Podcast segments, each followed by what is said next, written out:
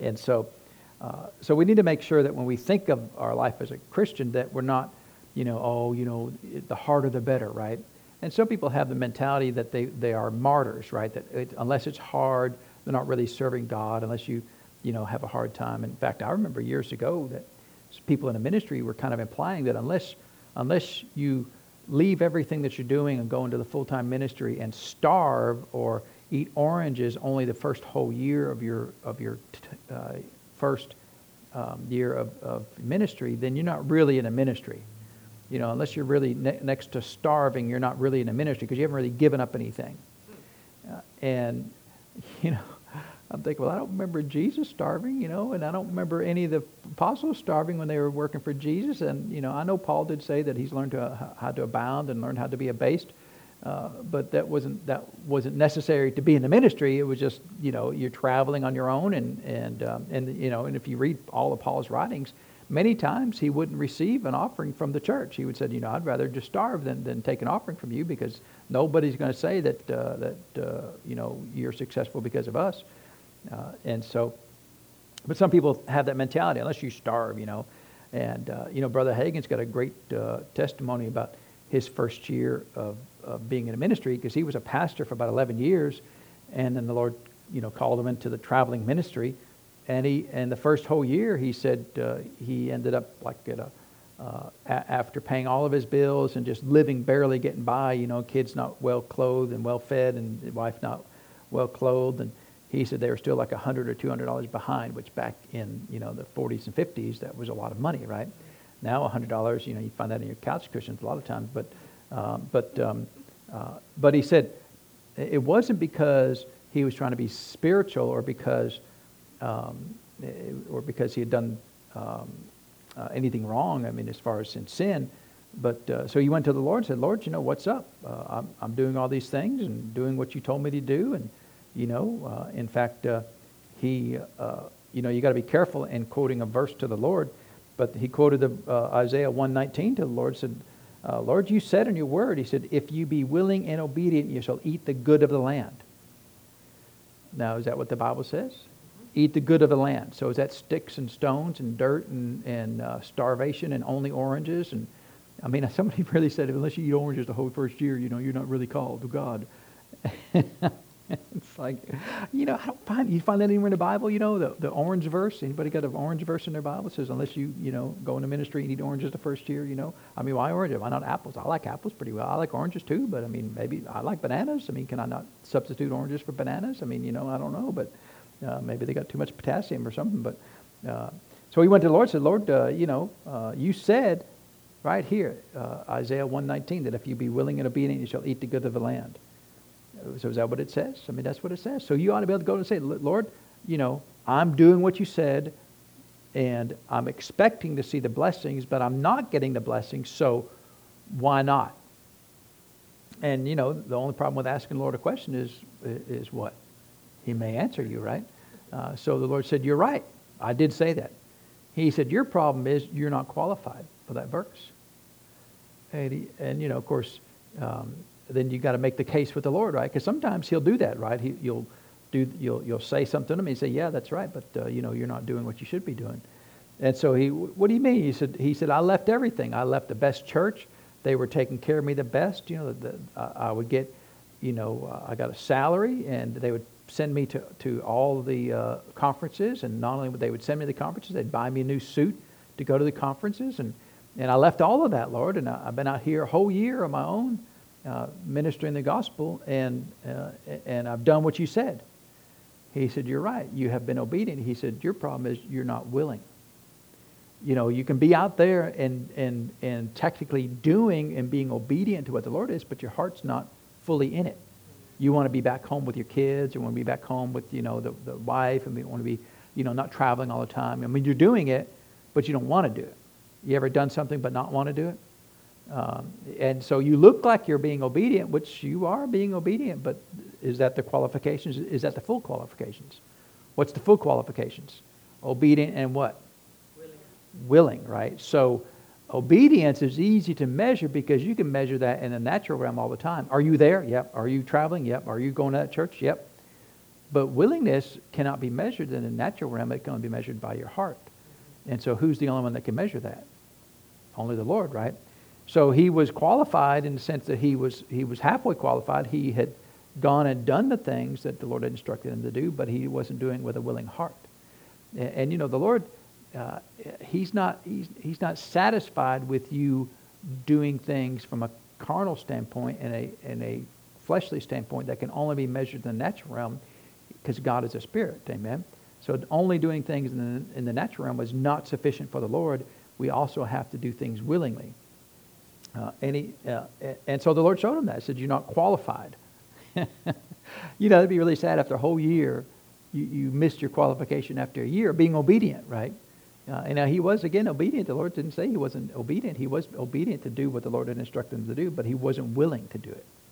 Uh, and so that made him unqualified for the promise of this verse, right? Because uh, as, as it is with most verses, there's a God side and a man side. There's a qualification and there's a blessing. And so we have to qualify for the verse. It doesn't mean we're earning it, but we're qualifying ourselves for that. You know, so, it's a little different mentality. You're not trying to earn it. It's already promised to you. So you're not, you're just qualifying for it, right? You just, okay, here's the three things you got to do to get this. It already belongs to you, but you know, in order to get it, you got to, you know, say three Hail Marys and, and, and balance in your right foot, foot or something. You know, that's the qualifications. And so the Lord gave, gives us these qualifications. He gave us this qualification that I have the good of the land prepared for you. It belongs to you. I want you to have it. I desire for you to have it. Here's the qualifications to obtain it. Uh, and so, uh, uh, so he's so when the Lord showed him that that he was not being uh, being willing, but he was being obedient. He said, "Don't say that it takes a long time to change your heart." He said, as soon as the Lord showed that, he said, I just made an adjustment in my heart. And, and, and he said, now, now sometimes it takes a while that, you know, you've dug yourself in a hole. It takes a while to get back out of that hole, right? But it can change immediately in the realm of the spirit. But naturally, sometimes it takes a while for that to catch up to you, right? Uh, and, and, you know, that, that happens a lot of times because who dug himself in the hole? Well, Brother Hagin did, right? The Lord didn't dig himself in the hole. Brother, Brother Hagin dug himself in the hole. So uh, he said, but it, eventually all of it started coming in, and we, we were well taken care of at, that point in time. But that had nothing to do with uh, sacrificing to be on the road. You know, he'd had the sacrifice in the sense of being obedient, but he could have sacrificed and been obedient and willing and still ate the good of the land and not lost anything. Amen? So, I mean, yeah, there is some sacrifice in the sense of uh, being obedient to the Lord sometimes requires you to, to disobey your flesh and to do something your flesh doesn't want to do. So in that sense, it's, it's sacrifice. But a lot of times when people say sacrifice, it's you're poor and you're broke and you're sick and you're, you're behind and, and, and uh, you're on your own. And, you know, I don't really see that from, from what the Lord has promised us, amen, because way back in the Old Testament, he promised us that if we're willing and obedient, we can eat the good of the land, amen. So just be careful jumping on these bandwagons of things that sound sort of spiritual, but there's no real Bible for that, you know. I know he said take up your cross, but taking up your cross, do we have to go and, and become a, a, literal sacrifice on the cross and die and shed blood? No, taking up the cross is taking up whatever obedience that the Lord has instructed you to do in your life, and, and that's for you to take up, right? It was, it was the will of God for the Lord Jesus to go to the cross, so he had to take up his cross. But what's the will of God for you to do? That's for you to determine. And uh, you, so you take that cross up, and you do it willingly, right? Uh, Jesus said, Not my will, but thy will be done. I'm going to do what you want to do. I'm glad to do it. Uh, nothing wrong with checking in with the headquarters, making sure that, Lord, you know, this is, uh, this is uncomfortable, you know, and, and um, are you still want me to do this? And yeah, I do want you to do it. Okay, Lord, to be glad to do it, you know. Uh, so just be careful about, um, you know, th- there's a lot of philosophy that gets thrown into the church a lot of times. You know, brother, how goeth the battle? Uh, I'm the victor, uh, more than a conqueror. I've overcome. Uh, all my enemies are defeated. How's yours going? You know, I mean, people look at you like you're crazy when you say all that, right? But um, I'm fully healed and completely prosperous and sleep well every night. And um, yeah, so how's yours going? You know, oh, it's so hard, brother. Oh, it's so hard. Taking all these arrows, you know.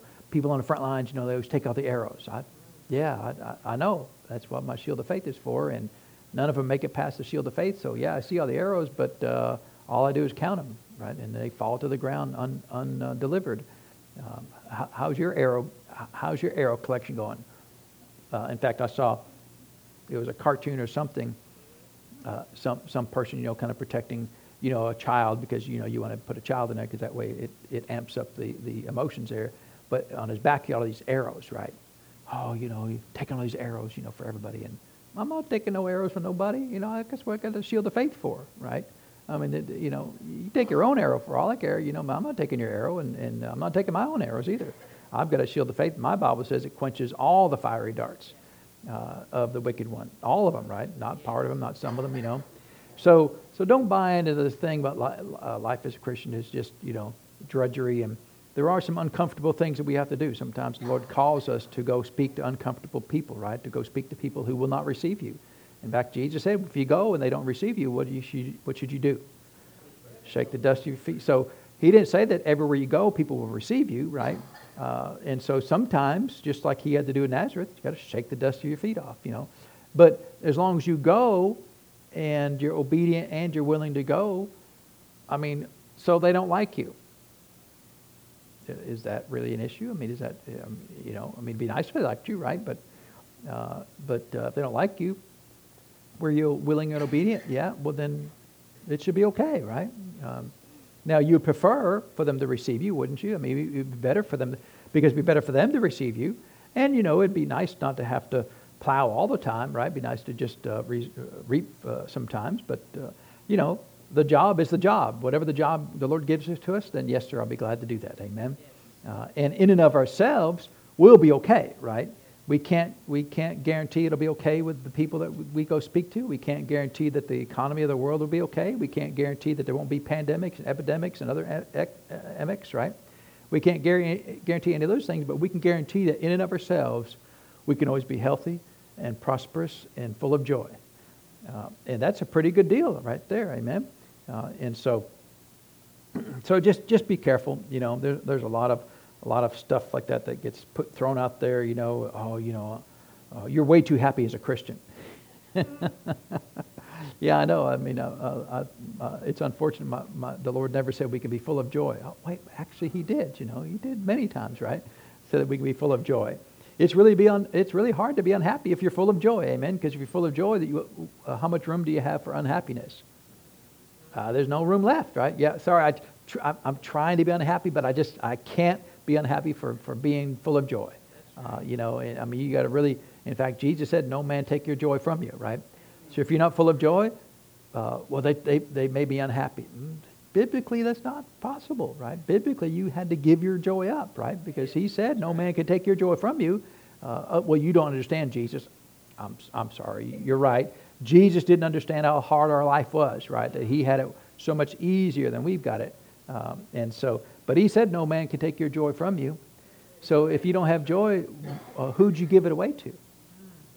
Who is controlling your life that you, that you have put in between you and the Lord, right? Because if no man can take your joy from you, then there's no interruption between you and the fullness of joy from the Lord. Uh, so if you're not full of joy, then who'd you give it up to, right? Well, it ain't my fault. Um, you know, it, it's 100% your fault, right? So, so, so we have got to, uh, to, in, the, in this book here, and uh, this chapter that we're talking about, uh, the different things that um, um, Brother Bosworth has said that he has observed uh, of reasons why people are not receiving the healing, and he got into this section about uh, uh, about um, the, the traditions of men. And so we've got down to this section here about Jesus healed the sick as the Son of God and not the Son of Man. So let's turn over to Philippians chapter 2. Um, and that sounds, you know, that sounds like, um, um, I mean, it sounds plausible, right? Because wasn't Jesus the Son of God? He was a Son of God. Uh, and so, uh, but, you know, a lot of times these arguments are, are always made with the goal of removing the supernatural. Uh, and so anytime that I hear somebody uh, give me doctrine or, or, or pseudo-sounding scriptures um, that removes the supernatural, I'm always suspicious. Amen? Because God is a supernatural God. He wants us to live supernatural lives. Uh, and, and yet, there are people in the church constantly trying to remove the supernatural from our lives so that, we, that, so that we're no different than the Moose Lodge or the JCs or Anybody else, you know, just have a secret handshake and smile and wink at each other once a week or so. Um, but is that true that Jesus ministered by uh, the power as being the Son of God? Well, let's see what the Word of God says, right? And so here in Philippians chapter 2, uh, he said, let's start in verse 5. He said, Let this mind be in you, which was also in Christ Jesus. So if you can let this mind be in you, you can also let this mind not be in you. Amen? Just like with every doctrine in the Word of God, you can choose to believe it, you can choose not to believe it. It's your 100% your choice.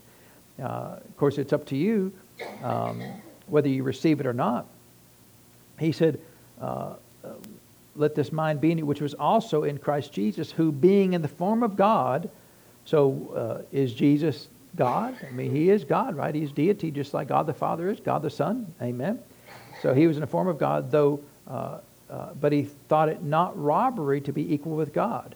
And when he said it, he, he thought it not robbery to be equal to God, in other words, it was something not to be held onto, grasped and held onto, right? Uh, and so, uh, so in other words, he was willing, if it was necessary, to give up the position as being uh, God in order to be a blessing to us. Because it says in verse 7, but he made himself of no reputation. Now, prior to coming to the earth, what was his position? He was God. So, uh, I mean, is he somebody when he's God? Sure, he's somebody when he's God. So, uh, that was his reputation. He's God, right? If you heard of God, you know, he's God.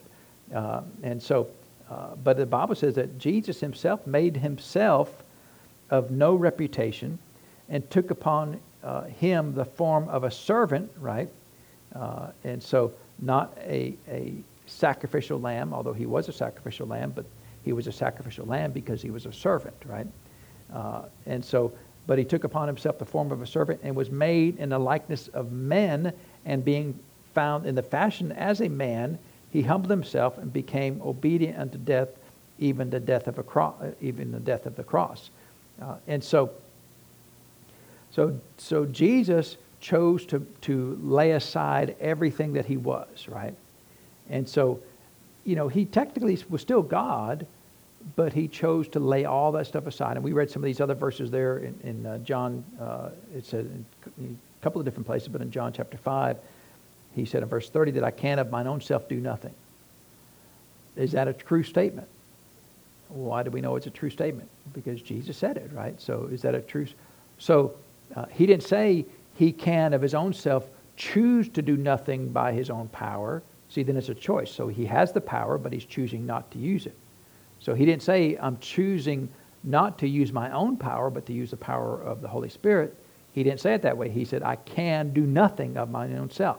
So inherently, in and of myself, at this point in time in history, the way that I'm operating on the earth is as a man with no inherent power. So is that what he says? That's what he says, right? And that's what uh, Philippians chapter 2 just gives us some more details about that, that he was God. He made himself of no reputation, came to the earth, and being found in the fashion of a man, he humbled himself and was made in the likeness of men. So how much inherent power do men have? How much inherent supernatural power do men have from a, from a standpoint of being deity to cause a healing to occur by their own inherent power? None, right? I mean, we have zero power, right? Now we can go give you some, you know, gizzard juice or you know some secret pills or you know uh, do some surgery on you. But those are all natural things, right? Those are all. Uh, there's no supernatural aspect to any of those things. And the revelation to how to do that may have come from the spirit realm, but the but the uh, how you implement that is only in the natural realm. Uh, so men have no inherent supernatural abilities in, in and of themselves. And, and that's why Jesus said, I can of mine own self do nothing. Now, you know, the, these scriptures have been there for, for a long time, but some people have a hard time when they read a verse like that. They, they can't, it can't really say that. It has to say, I chose to do nothing of my own self. That's not what it says. He said, I do not have the ability to do anything in my own power and ability. Amen? I have to do it by the power of the Holy Spirit. So uh, so then the, the theory that Jesus healed the sick as the Son of God and not the Son of Man, is that a true theory? Is that correct? It's not correct because the scriptures don't back it up. Amen? There's no scriptures that, that back up that Jesus, when he healed somebody, did it because I am the Son of God. In fact, if you go through and you, and, uh, you know, it'd be a good study to do that. I did a study uh, many years ago. How does Jesus refer to himself in the Gospels? The vast majority of times in the Gospels, when he referred to himself, he called himself the Son of Man and not the Son of God. Uh, and so, and he did that as a uh, for a particular reason to make uh, for a lot of reasons actually, but uh, a main reason that he said that was to let us know that he is operating not as the Son of God. He is he has chosen to operate as a Son of Man when he came to the earth and and set it all up this way. And part of the reason why he wanted to do that was there's a lot of reasons, but but one big reason was to show us as people that if he, if he did everything he did by the power of the Holy Spirit, then if we as Christians also have the Holy Spirit, then is there any reason why we can't do what Jesus did? There's no technical reason why. There's no, I mean, is the Spirit of God less powerful in us? You know, I mean, it's the same Spirit of God, right? Same Spirit that raised Christ Jesus from the dead will quicken our mortal bodies. Amen. So, uh, so it's it's it's uh, all of these things as far as when Jesus ministered on the earth, that he did it in the same exact fashion that we are supposed to do it in the earth since he left. Uh, and so whenever you hear people say Jesus healed the sick as the Son of God, just ask them for book, chapter, and verse for that. Because you can give them Philippians chapter 2 and John, John chapter 5, verse 30. You know, and that's two witnesses right there, right? Of course, you can get other witnesses about that. Uh, but there's no, no, no Bible that says that you can't do that. In fact, I think we read John 14, 12, where Jesus said, The works that I do shall you do also.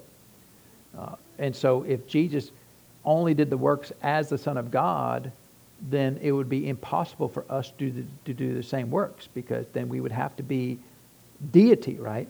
Uh, uh, and we're not deity, even though we're seated in the heavenly places in Christ Jesus, right? We're, we're the, a son of God, just like Jesus is the son of God. But Jesus is also God, right? He's a son of God and he's God, right? And he's the head of the church and, and he's a he's a great Lamb of God, so he's got a lot of wears a lot of hats. But uh, and we get really close. I mean, we're seated in heavenly places, right? And we're the Son of God, just like Jesus, Son of God. So that makes him our brother. So we're pretty good, right? But we don't raise to the level of deity, right? That's the last step that we don't ever approach, and we will never approach that. But uh, that's not how Jesus operated. He operated as a man anointed by the Holy Spirit, right? John uh, Acts, Acts 10:38 how God anointed Jesus of Nazareth with the Holy Spirit and power. So the word power there is, is dunamis, supernatural miracle work power, who went about doing good and healing all that were oppressed of the devil, for God was with them. Uh, and so, uh, so Jesus operated as an anointed man of God, right? Because it said how God anointed Jesus of Nazareth, not Jesus the Messiah, not Jesus the anointed one, not Jesus the, the, the, the uh, deity, Jesus from Nazareth. So a natural person comes from Nazareth, right? Uh, Jesus' deity came from heaven. So, uh, so there's a lot of, I mean, you, uh, you can go through, uh, and we just went through, you know, half a dozen verses, but you could go through a lot more verses than that. Or you could go through all 80 verses that, in, in the Gospels that talk about Jesus as the Son of Man uh, and show that he didn't do it that way. But that, that's, that's a pretty prevalent theory, right? And again, why do they say it that way? They say that to, to say that therefore miracles uh, aren't being done today because Jesus is now gone. And so since Jesus, God, has left the earth, now nobody can do miracles like Jesus did except for all the apostles, right? Except for everybody in the book of Acts, right? Uh, uh, and you got that little inconvenient 28 chapter book there after the Gospels when Jesus was gone. So it's not true uh, that Jesus uh, operated as the Son of God. In fact, he operated exactly the opposite of that. And he, and he wanted to do that for, uh, like I said, uh, a major reason was to show us that we have the same ability in essence that he does you know, in fact, he said, the works that I do shall you do, and greater works than these shall you do. So we have the capacity as a church to operate just like Jesus did without really any limitations. Amen. And I don't know, you know, reviewing the book of Acts, you know, I don't know if they ever got quite that far. Um, you know, they had some things, some, uh, some particular miracles. Uh, but it seems to me that there's, there is room for expansion in that in the church, even today, that we can do some more miracles. Of course, you know, we, we, uh, it'd be nice if we could see the miracles as the book of Acts like that right now, right? Uh, and I believe that there's, there's a need for that. And I believe that, uh, uh, that we all need to grow in faith uh, and allow ourselves to do some of those things. Um, and, uh, but even that, you know, it, it's going to be a progression because we may do what we're doing now. We may get to where we're doing some things like in the healing revivals. We may do some things like they did in the Azusa Street. We may make it up to where they're doing some things like that in the book of Acts. But we need to get to where we're doing the same things that Jesus was doing. Amen. And then beyond that, go, be, go past that. Amen. Uh, and so, and I've heard some different stories of things that I believe were greater even than Jesus. You know, like having arms grow out, legs grow out. You know, uh, we don't have any re- any records of Jesus doing that. Now, he may have, but we don't have any record of that. Uh, and so, uh, so that uh, and so that was a whole collection of of uh, traditions of men. Uh, and, and it's really easy to, to recognize traditions of men because traditions of men are, are always in violation of the Word of God. They're always contrary to the Word of God. Now, they often sound pseudo spiritual, right? Like, well, Jesus operated as the Son of God. Oh, well, yeah, that sounds, that's, that's, that, that could be right. I mean, it sounds pseudo spiritual, right? But, you know, if you know anything about the Bible, you know that it's not right. And anything that's trying to remove the supernatural out of the church is, is almost always wrong just immediately, you know. But, uh, uh, but we, need to, we need to all know the Word of God and know what, what, why we believe what we believe. Amen. And so I think that understanding that Jesus operated, in fact, in fact I remember years ago I got in trouble. Uh, you know, when I, when I was real young, I didn't know, know much. Uh, I, I, didn't know enough to know that people didn't know what the word said, right? And so I was talking with, with a lady who had been in the church since dirt uh, and about Jesus and, you know, how he came as a son of man. And, and, um, and she fussed all over at me. Well, you know, you're making him too much like a man. And I'm thinking, but he was a man. I mean, he came, the Bible says he came as a man, you know. And of course, I didn't know everything I know now. You know, I could have, you know, but I'm just thinking, you know, who stole your Cheerios? I mean, you, you know, uh, you should know this. You've been around longer than I have. Because I'm thinking, well, I don't know anything. I'm just a babe in Christ, you know, but I'm just, you know, I'm, you read Jesus came as a son of man. Oh, okay. I mean, I'm, I'm assuming that the Bible is so. Uh, and uh, she got all mad at me. And, and uh, you know, of course, I, I didn't, wasn't disrespectful to her. Uh, and because I didn't really have, you know, I just knew what I knew, but I didn't know any more than I knew. And, but of course neither did she. So, so uh, it, it, just uh, uh, some people will will try to uh, imply that you're you're trying to remove the deity of Jesus, and well, I'm not. He, he, for a short period of time he chose not to be operating as deity. Now he was still deity, but he chose not to operate that way. He set all that aside. Now, where do you put that? I don't know. Is there a special locker in heaven where you put all your miracles? You know, I don't know. Uh, put all your power, but um, how he did that, I don't know. Don't really care how he did it, you know, but I do know he did it because he said he did it. Amen. Uh, and so people will try to get upset at you because you're, you know, just like uh, if you say that Jesus went to hell, they'll get mad at you for that. You know, the place of the damned, right? The place of, of torment for three days and three nights. And, oh, I can't believe you. I can't believe you believe that. I can't believe you don't believe that, right? He's not, th- is he there anymore? He's not there anymore. You know, thank God he's not there anymore. But he went there for your benefit. Amen. Uh, and so uh, I don't even know why that's a hard thing because there's literally plenty of Bible verses for it. Amen. We're, we're not going to go into all that, but we've covered it many times before. Uh, and so uh, he went for your benefit. He didn't go there because he was bad. In fact, the whole point of it was going there because the devil took him into, into the place of the damned, the place of torment, illegally because he wasn't qualified to go there, but he went there really to get the devil to exceed his authority, to get all of all authority back, right? That was, that was kind of the end game there. Pretty good uh, uh, tactic, if you ask me. Uh, and so Jesus was smarter than everybody. Uh, and so uh, the, the, next thing that Brother Bosworth said, now this particular one, he doesn't give any book, chapter, verse for it, but I think it's just a generally understood topic here. But he said one of the reasons why people don't receive healing uh, is by breaking is because they, they keep breaking natural laws. Um, and, and, so, you know, this one is an area where the church uh, you know, we either get way out of balance on one side or we get way out of balance on the other side. So uh, he said uh, natural laws were put in place by God, and, and in general we should obey them, which is fine. Uh, and then he talks about diet, rest, exercise are all natural laws, and, and if ignored, they can lead to death. Um, and so sometimes the answer to our sickness is simply uh, following a natural law. And so is all that true? You know, all that can be true, but there's always, you've got to always leave yourself room for faith. Uh, because if you're not careful, you will elevate your diet or your exercise above faith. And a lot of people in the church get the where they do that, that, that my health is dependent upon my diet, right? Or my health is dependent upon my exercise. Uh, and by doing that, now you've elevated your natural event, your natural thing above spiritual laws. Amen? So should you rest? I mean, you, you, you have to rest. You can't not rest, right? I mean, you, you, you uh, uh, if you stay awake more than 48 hours in a row, you know, you'll become a basket case, right? And, and so, and that's what they do for torture sometimes, right? They'll, they'll wake you up with loud music or lights or something, right? And keep you from sleeping. Of course, I don't know, you put me in a box like that, I'd sleep anyway, right? Put the bla- blazing lights on me, you know, I mean, I, like all these lights right here, I'd no problem. By the time we go to bed, I'd just go to sleep, right? It wouldn't bother me a bit. But um, uh, so they, would be like, wow, we can't, you know, p- keep playing his loud music and he keeps snoring, you know?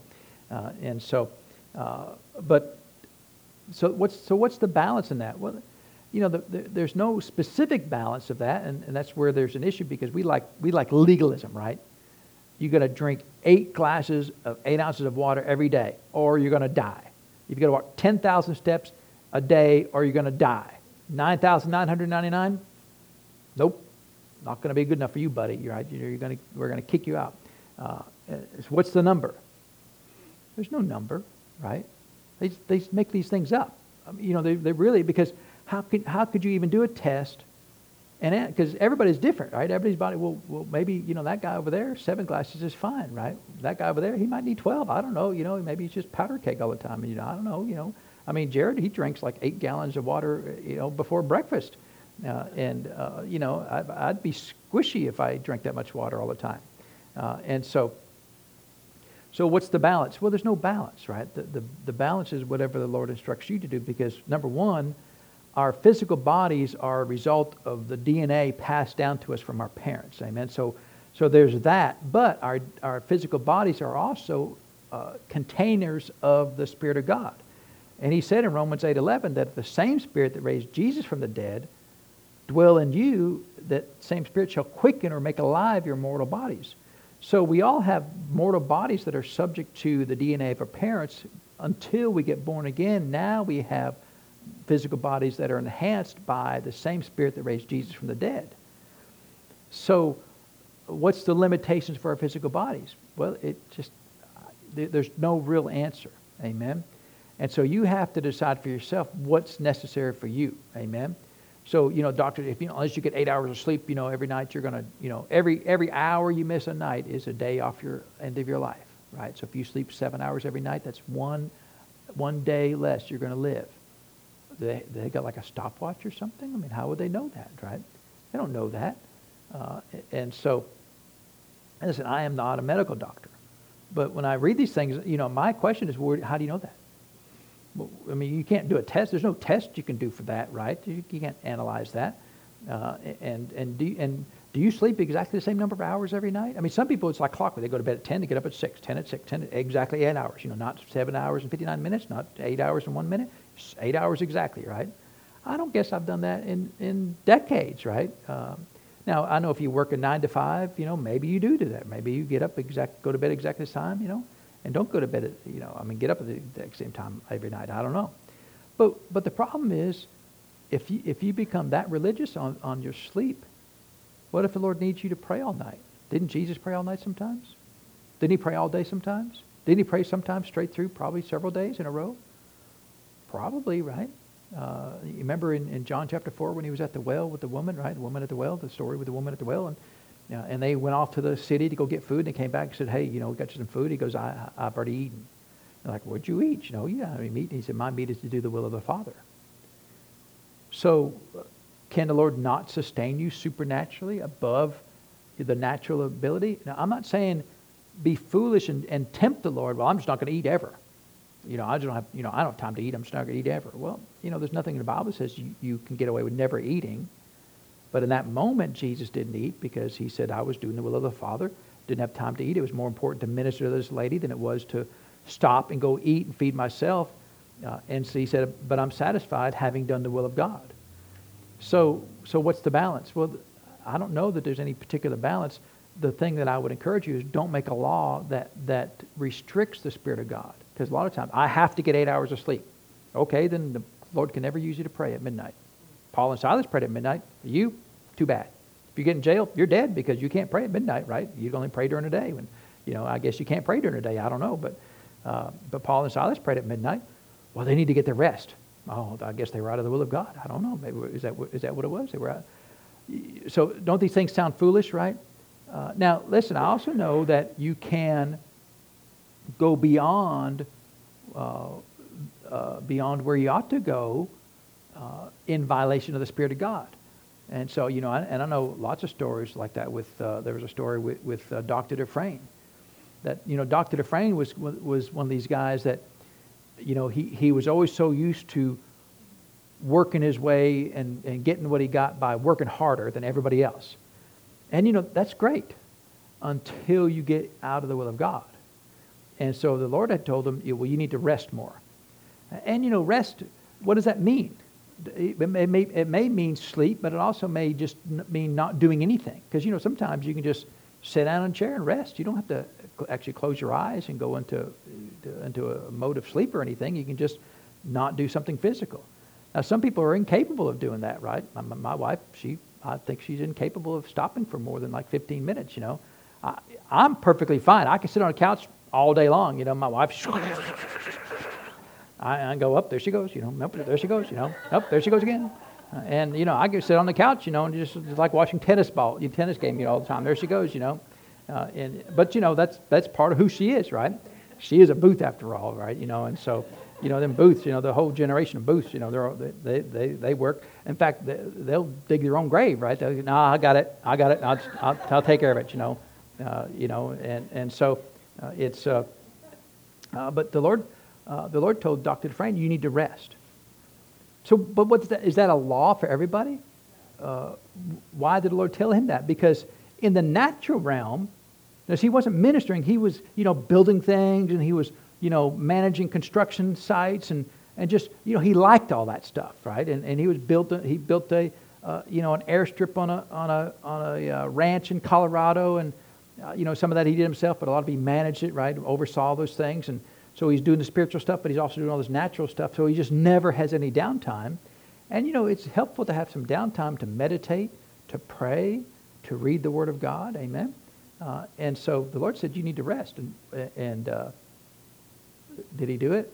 I know, you know, because sometimes we're, we're kind of dumb, right? And so, uh, so he'd had, the, he'd had the, some problem going on uh, with uh, some dental uh, work, and so he said, "Well, you know, doctor, while you're there, you know, I've got this lump, you know, on the side of my face. What, what is that?" He goes, "I don't know. Let me take a look at that." Uh, and uh, he said, "Well, you know, I don't know." I said, "He said I've got the specialist friend of mine. You go see him, you know, uh, on this date, and make sure you go see him." I'm like, okay, I'll go see it. And, and so he went, and and he said, "Well, I've also got, you know, this other, it was some kind of a lump or mass on his leg uh, when he went to the specialist, uh, and uh, the specialist, you know, they, they poke and prod, and, all they say is, hmm, right? You know, and, and uh, you never want your doctor to say, hmm, right? Uh, and so, uh, so they did all their tests, and, and they said, okay, you know, when you come back, bring your wife. Uh, and so he came back with, it, with his wife, and, and the doctor said, um, he said, you need to go home and plan to die because you've got some incurable disease, whatever it was, and uh, and, and uh, there's nothing you can do about it, nothing we can do about it. Uh, you're not going to make it. Well, that'd be, you know, uh, that'd ruin your whole lunch plans right there, right? If someone told you that. And so, so you know what he did? He went out to the car and he drove separate, right? They drove separate and they went out of the car and he started talking to the Lord about it. Lord, what's up? You know, I mean, your word is still so. I'm the healed of God. And I got this report from the doctor. You know, what's the deal? Uh, and, and, you know, uh, he asked the Lord a question, what's he going to do? Answer your question. He said, well, if you remember, I told you to rest. And what have you not been doing? Not been resting, right? Uh, and so, again, what does that mean? Well, it means whatever it means for him. It doesn't mean exactly eight hours of sleep. It doesn't mean, you know, you can't do this or can't do that. It means what it means for you. Amen? So, but uh, so many times we as Christians, the Lord would tell us, well, you need eight hours of sleep. Okay, all of you need to make sure if you don't get eight hours of sleep, the Lord said you're all going to die. Every one of you going to die if you don't get eight hours of sleep. Well, is that a law? Is there any Bible, book, chapter, and verse in the Bible says eight hours is the number? What about nine hours, right? You ever slept nine hours? Um, sometimes I've slept nine hours. Sometimes I've slept 10, 11 hours, right? And then sometimes, you know, sometimes I've slept for like five days in a row, just hibernation, right? I've never slept that long, but, but, um, but you know, sometimes I'll sleep for five hours. Uh, and what's the number? Well, I, if I wake up, that seems like a good time to get up, right? Uh, uh, and so, uh, and I sleep great every night. I don't wake up just you know in a, in a coma. Uh, and so, uh, so he so he's talking to the Lord about it. What's up? Well, you didn't do what I told you to do. Uh, in fact, the Lord told him, and he repeated it many times. He said, "The Lord keeps telling me to lighten up." Right? In other words, not lighten up as far as being by, being you know emotionally light, but quit doing all these things outside of the ministry, right? Because he was doing all this, like I said, construction and businesses, and he had a dozen cars. He was always working on new cars, and you know, he wasn't, he, you know, he didn't do any of it. You know, he had people, right? But he had to oversee all the people doing all those things. Eh, but so he got so busy that the Lord had to had to adjust his life, tell him adjust his life. Now, you know, he did. He said, "All right, Lord, I'll straighten up," and and he got supernaturally healed, miraculously healed from that. Uh, but you know, he died early. He died when he was 72 uh, in a plane crash. Uh, and so, did he go back to doing that? You know, I don't know. I'm not his judge, of course. I don't know. The Lord's not revealed to me why he died, but he died early. So why did he die early? I don't know.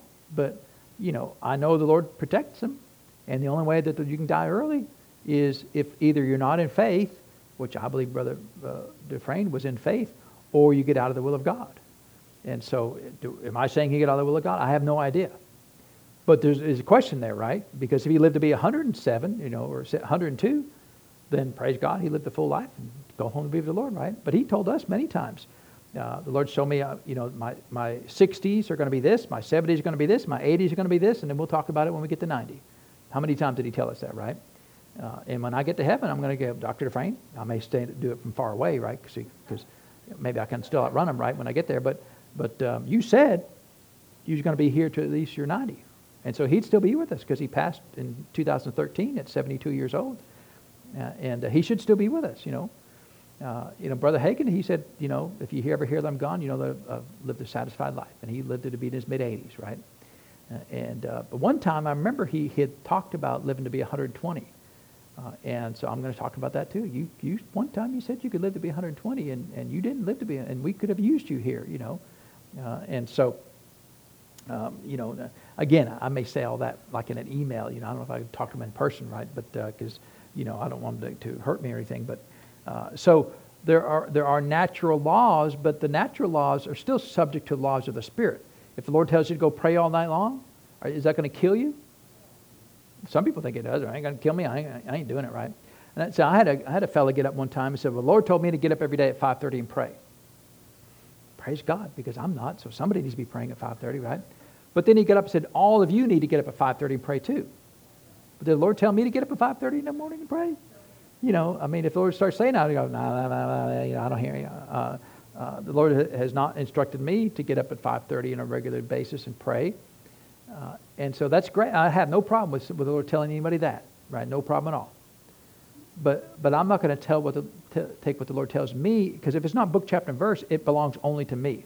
If it's book, chapter, and verse, it belongs to all of us.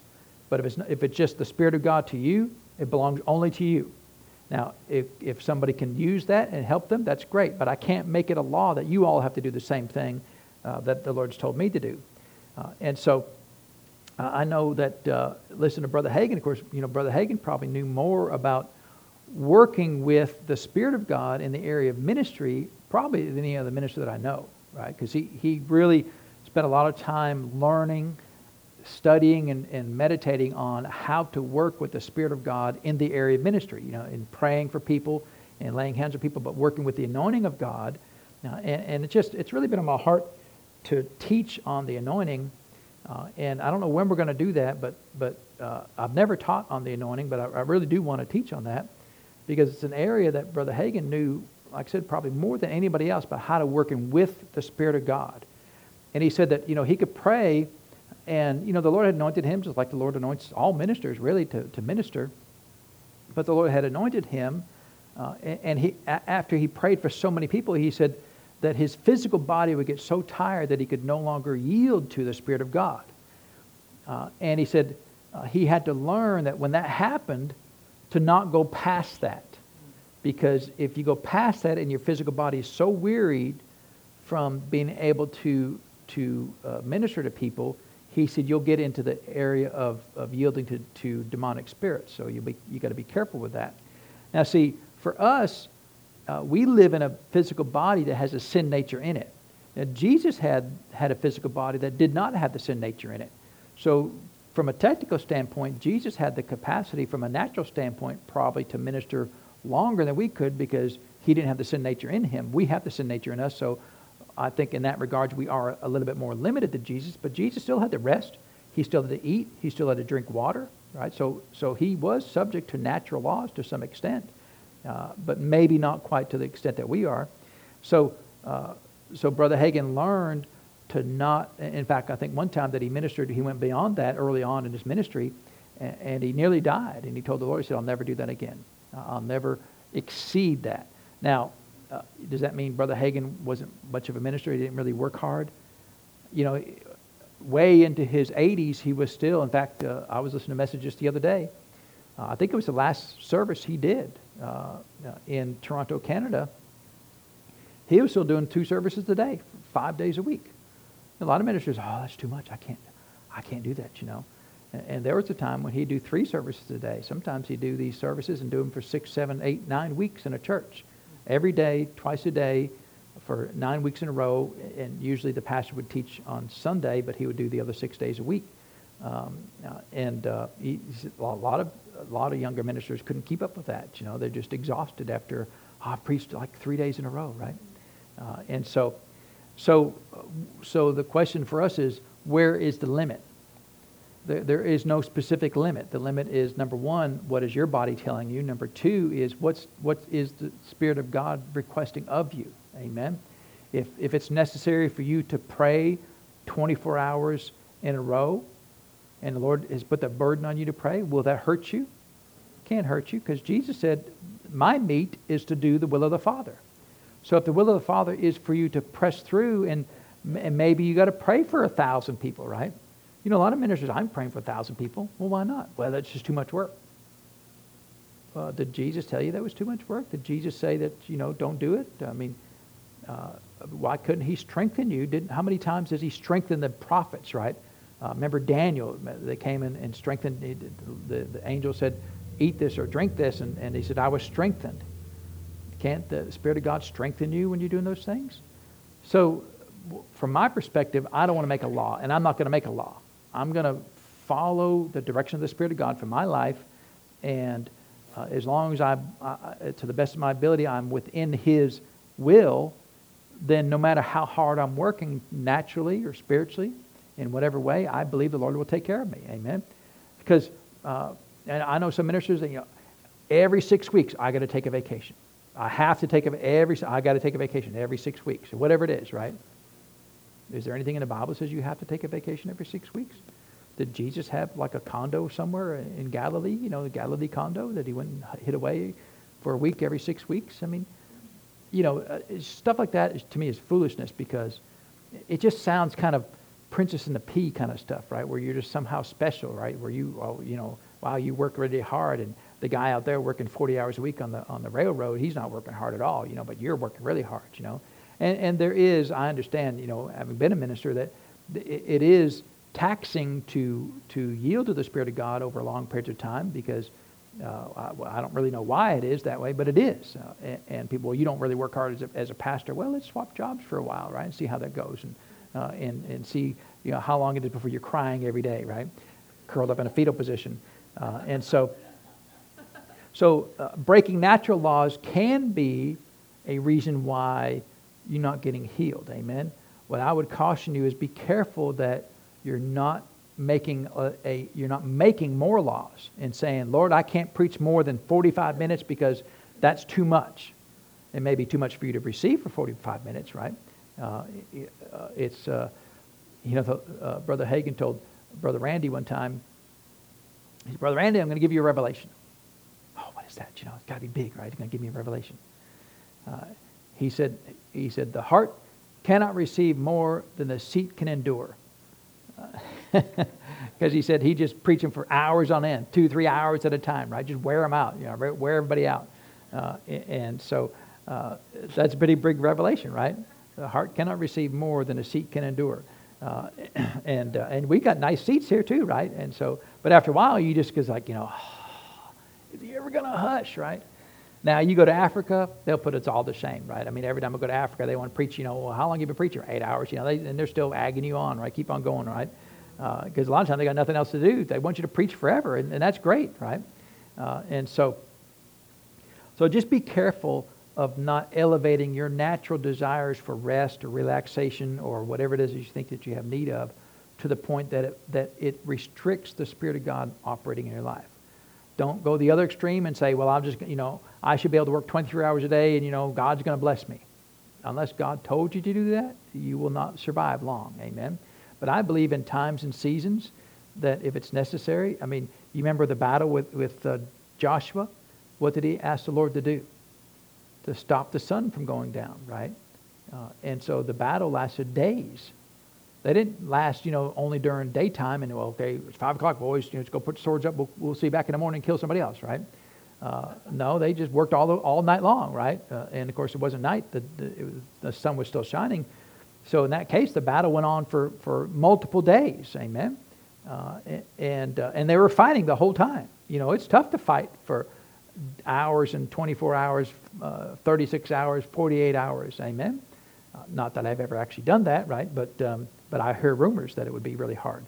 Uh, and so, why did they all die from, from exerting themselves for 48 hours straight through with no stopping at all? Because it was the will of God to finish the battle. Amen. Uh, and so I believe in the moment, uh, in every situation, you have to decide where uh, where your limit is. Amen. And like I said, when Brother Hagin, he said I would go until until my physical body was exhausted, and then I would shut it down. But he didn't say how long that was. He didn't say it's always 600 people. It's always, you know, two hours. He said he would go until his physical body said, that's enough. And then he would shut it down. And that's, that's a wise, you know, and that's why I like Brother Hagin, because even when he says things like that, you can't turn that into a law. There's no law there because the, the, the, it's just wisdom. It's, it's you go until you shouldn't go anymore. So there's no number there. And if the Lord empowers you and strengthens you to hey, you need to pray for just a few more people, then you pray for a few more people. You don't just cut them off just because you're precious or whatever. Uh, and so, and I think if you did that, you'd find the balance of that. Amen. And if the Lord specifically speaks to you says, you make sure you take a week off every six weeks, then what should you do? You take a week off every six weeks, but can you turn that into a law for everybody else? No, you know. What if you needed on week seven? Sorry, condo's calling, got to go. You know, got to go to my Galilee condo, right?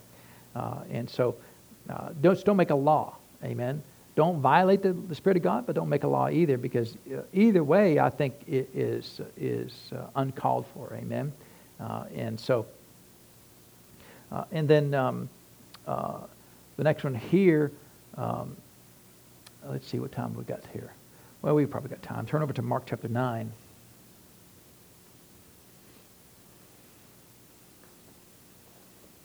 So in, in Mark chapter 9, Uh, so in Mark chapter 9, at the beginning of the chapter, Jesus is on the Mount of Transfiguration. So he's kind of busy, right? He's getting transfigured. He's talking to Moses, talking to Elijah. Peter, James, and John are watching them. They're all scared, right? Uh, and so while he's up there doing that, the rest of the disciples are down, you know, down at the bottom of the hill. And, and uh, this man comes up to him and says, Hey, you know, I, have got my son. He's epileptic. Uh, will you all pray for him? Now, by this point in time, the, the disciples had been out ministering healing. They knew how to minister healing. They'd prayed for other people get healed. Uh, in fact, they said, even the devils uh, uh, yield to us in your name. So it's not like they had never prayed for anybody. They'd been praying for people all this time. Uh, and uh, but sometimes you know a situation comes up and and uh, I ain't got it, you got it, I ain't got it, you pray for them, you know. And so so here in in Mark chapter nine, uh, let's read in verse 19. It says Jesus answered him and said, "O faithless generation, how long shall I be with you? How long shall I suffer you? Bring him unto me." So uh, so sometimes the person ministering doesn't have any faith. Is that what the situation is here? Right? Who didn't have the faith? Well, we know the man didn't have faith because later on he said, "Help thou my unbelief." But uh, but also, the ministers, the apostles, the nine apostles that were there, other than the Peter, James, and John, they should have had faith. Uh, in fact, what did Jesus say? What did he call them? Oh, faithless generation. He wasn't talking to the man or the son. He was talking to the to the apostles. Amen. Uh, and so sometimes the the minister uh, in praying I ain't got no faith, right? Oh, I, I, ain't got no faith, you know. You know, let's just hope it works. You don't want to, uh, and so is it possible but that, that the one, even though they're standing in the position of, of the minister, even though they're one uh, doing the preaching or the ministering, shouldn't they have some level of faith? Well, they should, but are there times when they just might not? You know, someone walks in and they're missing, you know, a head or something, and you know, pray for me, my head's gone. I mean, that you know, maybe that'd be tough for you. In fact, I remember Brother Hagin was saying that that uh, uh, early on in his ministry that uh, he could pray for a lot of people, but he said when it came to people with mental illness, he said he had to really work hard in that area because his mother had had mental illness and, and she tried to kill herself many times and, and uh, had a complete mental, physical, nervous breakdown. And he said it, was he was always in fear because it had bothered him, right? When he got in the presence of people like that. Uh, and he had to really press through and use his faith to overcome that. And so early on, people would come and, and he, he wouldn't have any faith for them to, to pray for them because of his experience in the past, right? Uh, and, and who knows if that's what the deal is with the, with the nine apostles here, that uh, this, the, the child with the epilepsy, you know, and, he, and he's, of course, the, the, child, you know, he had fall down. In fact, he fell down right here, right? In the middle of all these things. Uh, and so uh, the, he said he was wallowing and foaming. And, and, you know, if you're not prepared to deal with that, that'd make you a little nervous, wouldn't it, right? Uh, and so, so sometimes, you know, uh, it's the, the issue is with the unbelief of the minister. Amen. Now, should you be judgmental about the minister? Well, he ain't got it, you know. Is it always, if you don't receive healing, is it the minister's fault every single time? No, and, and that's why I always encourage everybody, regardless of who the minister is, if you're going up for prayer, you always go in faith. Because if, even if the minister has no faith and you have faith and you go in the obedience of your faith, you'll still get it. it. You know, your faith cannot be constricted by somebody else's unbelief for you. Now, it may not be, you may not be able to get anything for somebody else because of their unbelief, but as far as you're concerned, as long as you have faith, you're always okay. Amen? So you could get somebody that doesn't even believe in healing lay hands on you if you, if you believe in laying on hands. Hey, you're a Christian? Yeah, well, lay hands on me. Well, I don't believe in that. Well, it doesn't matter. I just, you know, Bible says let the elders pray for the sick, you know, and you're an elder. Pray for me anyway. I'll get, I'll get healed. You know, you, I believe you get healed, right? Uh, but there are times when, you know, uh, uh, you're going up in prayer and you ain't got no faith, minister ain't got no faith, nothing's going to happen, right? Uh, so, uh, and, and he went down to verse uh, 28. He said, and, and when, they had, when he had come into the house, his disciples asked him privately, you know, they didn't want to ask him this in, in public because they kind of knew the answer, right? Because he already called them faithless generation. And so they said, Lord, uh, without anybody else hearing this, can you tell us why, why, we, why we couldn't cast him out? And he said, and this kind can come by nothing but by prayer and fasting. So if you've got unbelief in your life, I just, Lord, I just can't believe in healing. The only way to get that out is through prayer and fasting. Amen. It, it, he wasn't talking about the devil because did Jesus stop everything and say, hang on, let me go away for a minute pray and fast and I'll come back tomorrow afternoon? No. So it wasn't the, the, the casting out of the devil that required prayer and fasting because Jesus wasn't praying and fasting at all to get this out. It's the unbelief that was in their hearts. That unbelief sometimes is like a boat anchor, and you have to work hard to get that out, you, out of your life sometimes, especially if you've been trained all your life. God doesn't heal. Then that's a real strong spirit of unbelief. Amen. Uh, and so so, uh, but be nice to the ministers, right? They're, we're trying our best, amen. We're not perfect by any means, but uh, you know, don't blame me if you don't get healed, amen. uh, it's, uh, it's not always our fault. Amen. Uh, could it be our fault? Well, it could be sometimes, but wow, you know, welcome to the real world. Amen. Last time I checked, nobody's perfect, right? Uh, and so we'll all do our best. Amen. Uh, and so, uh, why don't we pray? Amen. So, Father, we thank you for the Word of God. We thank you um, that we can choose to walk by faith. Father, we can listen to our own physical bodies. But we also know, Lord, that uh, sometimes, as necessary, you can empower us to go beyond our natural abilities. And so, Father, we thank you for that. Uh, Father, we thank you for the Word of God, but we also thank you for the ministry of the Holy Spirit that directs us and leads us and guides us in all truth. And Father, if we follow your Word and follow your Spirit, we will always be okay. It Doesn't matter how, how much or how little we work. It Doesn't matter how much or how little we sleep, or how much or how little we eat, or how much or little we drink, or how much or how little we exercise, Father, as long as we follow your word and your spirit, we will always be okay. And so, Father, we thank you for that. We give you the praise and the honor for it, Lord, in Jesus' name. Amen. Thank you. Um, Miss Vicki, uh, would it be okay if I prayed for you? I just, you know, uh, I know you told me this earlier about uh, your shoulder, but I just sense we need to pray for that, if that's okay. Uh, we can pray for your shoulder, can't we? Amen. And I'll be in faith, and you'll be in faith too, and we'll get the job done. So which shoulder is it that's bothering you? That one there? Did it hurt you on the back? Yeah. It's okay if I put my hand back there? All right. Well, Father, we thank you. In the name of Jesus. Father, for the healing of this body. Father, we thank you that it's fully healed, fully well, and strong, Father, in the name of Jesus. And Father, we thank you for divine health. And in the name of Jesus, Father, I command this sickness to leave this body, this pain to leave, Father. Father, I thank you that the muscles are strong and the joints are strong, the ligaments are strong. Father, it is strong and free from pain and discomfort. Lord, we thank you for that. And we give you the praise, Father, for it. We thank you for it, Lord, in Jesus' name. Amen. Amen. Well, praise God. Is the Lord good? He is good. Amen. We appreciate him. And so let's get ready to receive uh, this afternoon's offering. And you know, um, we could teach a class on like, you know, diet and exercise, but you know, I wouldn't really know what to say. Well, eat whatever you want, I guess, and exercise however much you want to, and you'll be okay, right? Any questions, right? Come ahead, Mr. Jared. Yeah, I mean, you know, people are like, oh, you got to eat this, and you got to eat this, and there's so many ounces of veggies and so many ounces of, of you know, uh, uh, no bread, carbs. You know, the carbs will kill you, right? And uh, you can't do that. And you know, uh, don't do this, don't do that. I mean, I, I wouldn't really know what to say. Well, just, I mean, what you hungry for? What's that? what, what did you? What did she? Oh, she know how to teach us? well, praise God. Um, all right, well, let's see. We'll pick this up next week. We'll continue on, find out what else the, uh, Brother Bosworth has to say. So you all have a wonderful week in the Lord, and you're dismissed.